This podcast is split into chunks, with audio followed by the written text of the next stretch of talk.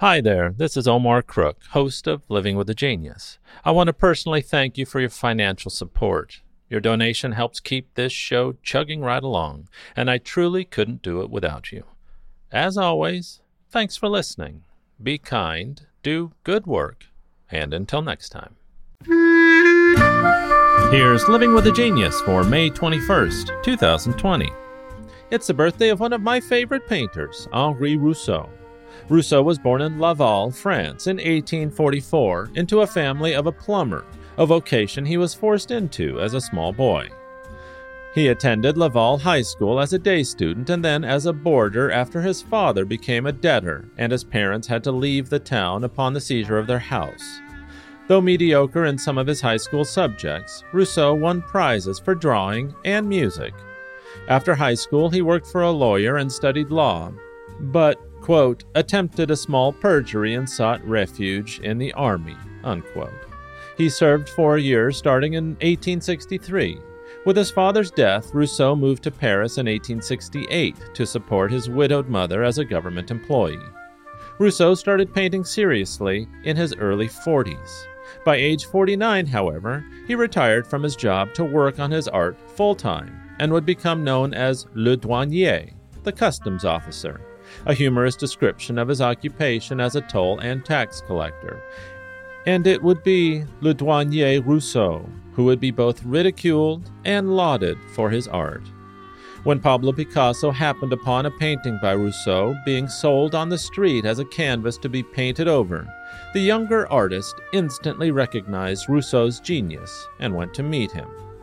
In 1908, Picasso held a half serious, half burlesque banquet in his studio at La Bateau Lavoir in Rousseau's honor. Although conceived as an elaborate, if not cruel, prank, Le Banquet Rousseau would be one of the most notable social events of the 20th century. In Picasso's company, Rousseau was perceived as a naive fantast, good with the goodness of a child, an aesthetic premier, incubated by the delighted avant garde. For Fernande Olivier, Picasso's first love in Paris, Le Douanier was a good natured simpleton, trotting rather than walking, with thick gray hair. And in her memoirs, she added that he had a frightened, goodness radiating face, which, however, seems to be an exaggeration.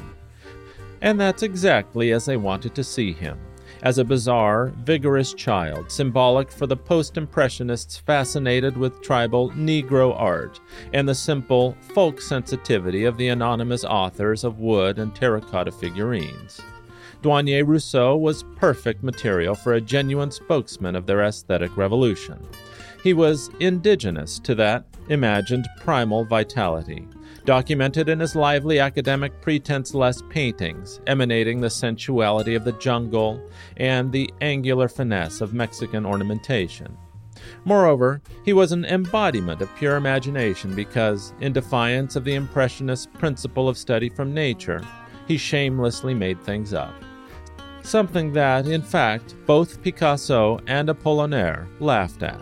After all, he had never been either to South America or even to the exotic parts of the Mediterranean basin. The exciting, fabulous comical aura surrounding the old man, Douanier Rousseau, led Picasso to a mischievously amusing, grand idea that bordered on artistic happening.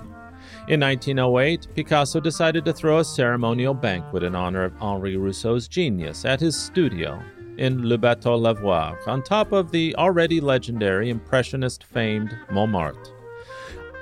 Among those who worked and lived there were Renoir, Manet, Toulouse Lautrec, and Degas, who died on the hill in an apartment at 6 Clichy Boulevard, and the young avant gardists, in a tribute to his greatness and proverbial malice, from then on played the game of Degas which involved serving caustic remarks with the cold distinction the patron of those duels had become famous for.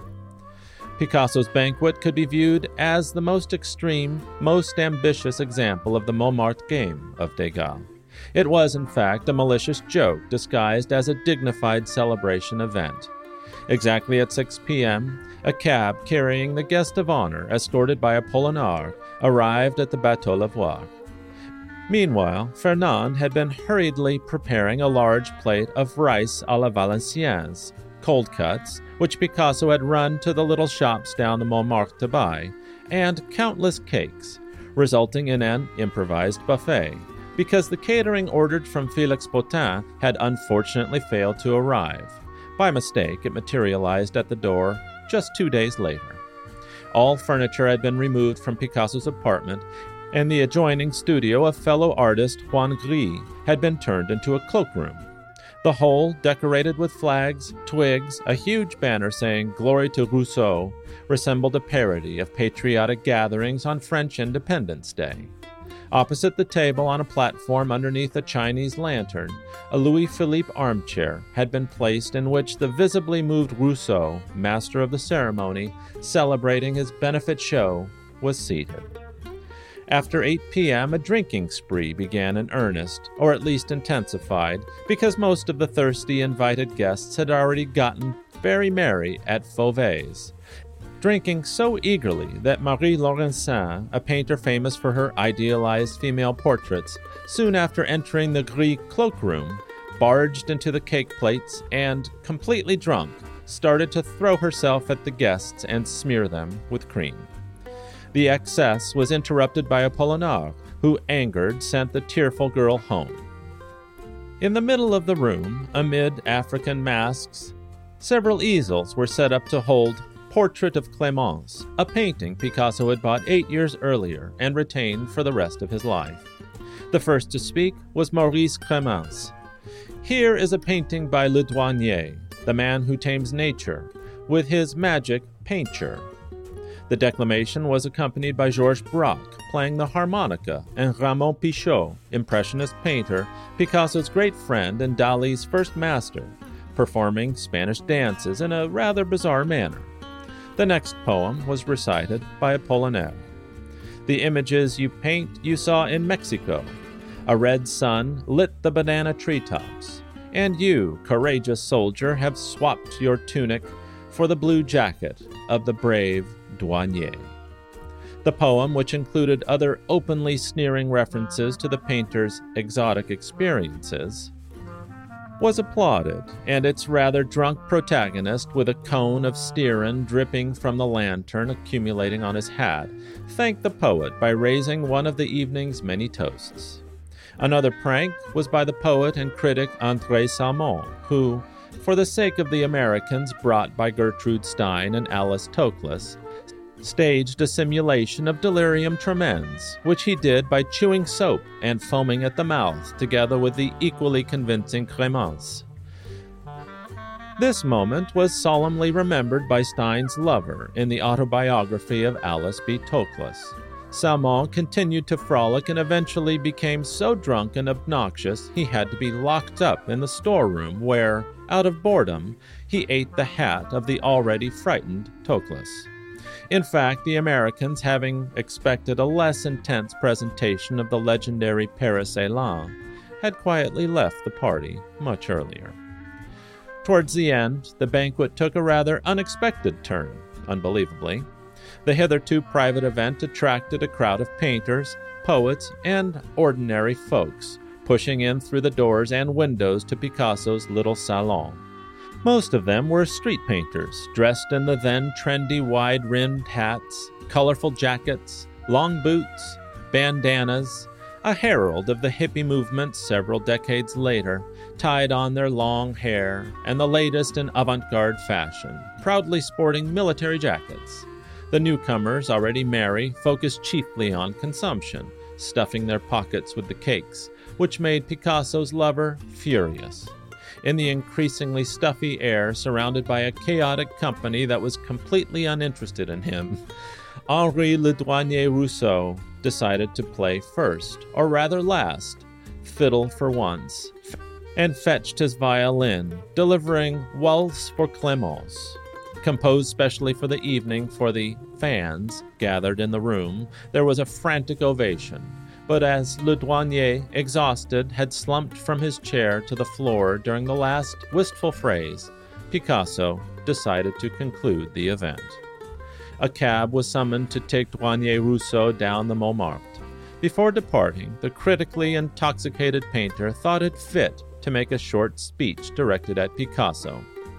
You and I are the greatest painters of our time, he said. You in the Egyptian style, I in the modern. The words, which appear funny only at first sight, were probably not much to the Spanish genius's liking. The remaining guests, including Derain, whom, amid the remains of Alice Toklas's hat, slept in the storeroom until morning, went to sleep with the hosts on the sofa and the floor. The banquet was hailed as a success, and on the very next day, it became a legend. The most serious consequences of the evening at Picasso's were enjoyed, however, by Douanier Rousseau himself.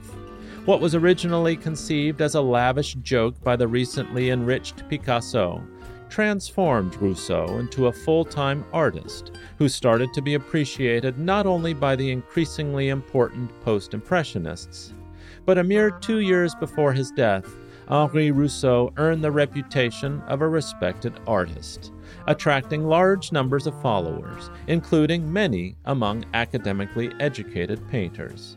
Le Douanier Rousseau became history, and his dream was fulfilled.